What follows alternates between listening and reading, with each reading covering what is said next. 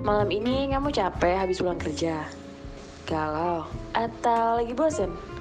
Tenang aja, malam ini kamu akan diberikan topik-topik yang asik, seru, dan menarik untuk kita bahas dan didengarkan. Tentunya hanya di Malam Edu.